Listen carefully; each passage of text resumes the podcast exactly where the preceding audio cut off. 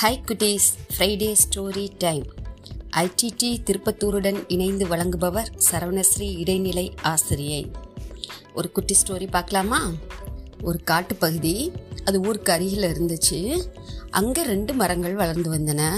ஒன்று அத்தி மரம் இன்னொரு மாமரம். இரண்டும் நண்பர்களாக இருந்தன.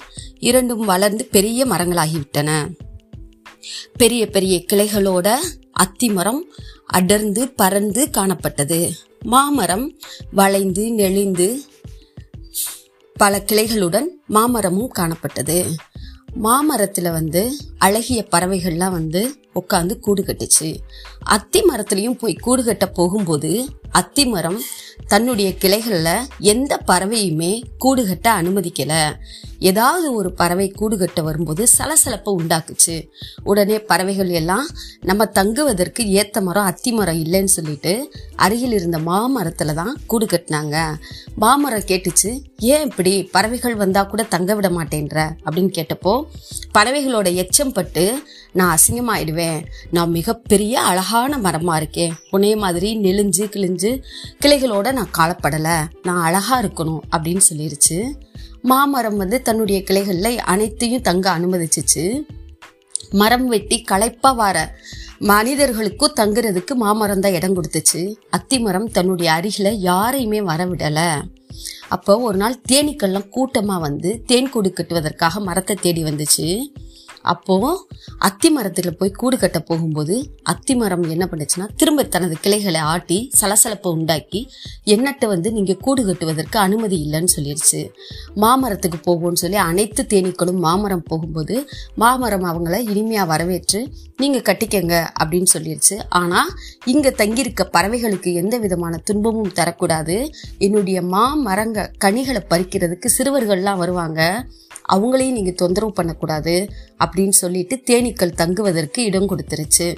சிறுவர்கள்லாம் மாலை வேலை ஆன உடனே மாமரத்தில் வந்து ஊஞ்சல் கட்டி ஆடுறதும் மாங்காயெல்லாம் கல் எடுத்து அடித்து சாப்பிட்றதும் அப்படியுமே இருந்தாங்க.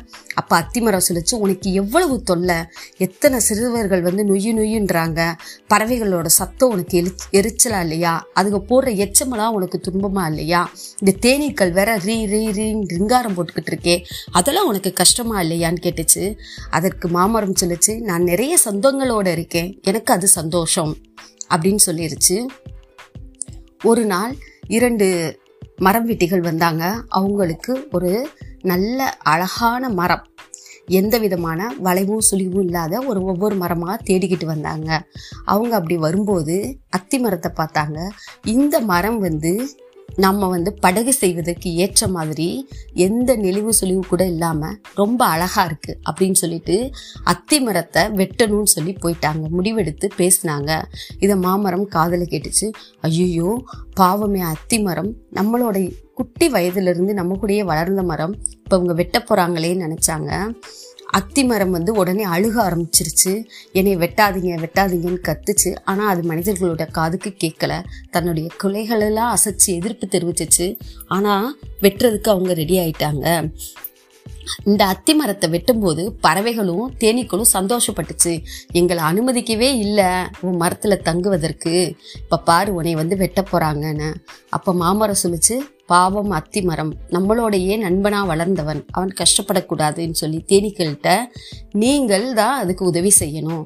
அத்தி மரத்தை வெட்டாதபடிக்கு நீங்கள் தான் வந்து காப்பாற்றணும் அத்தி மரத்தை அப்படின்னு சொல்லி கேட்டுச்சு. உடனே தேன் ம தேனீக்கள் என்ன சொல்லுச்சுன்னா நாங்கள் கூடு கட்டுவதற்கு கூட எங்களை அனுமதிக்கலை. அந்த மரத்துக்கு நாங்கள் உதவி செய்யணுமா? அப்படின்னு கேட்டாங்க. அதற்கு இல்லை.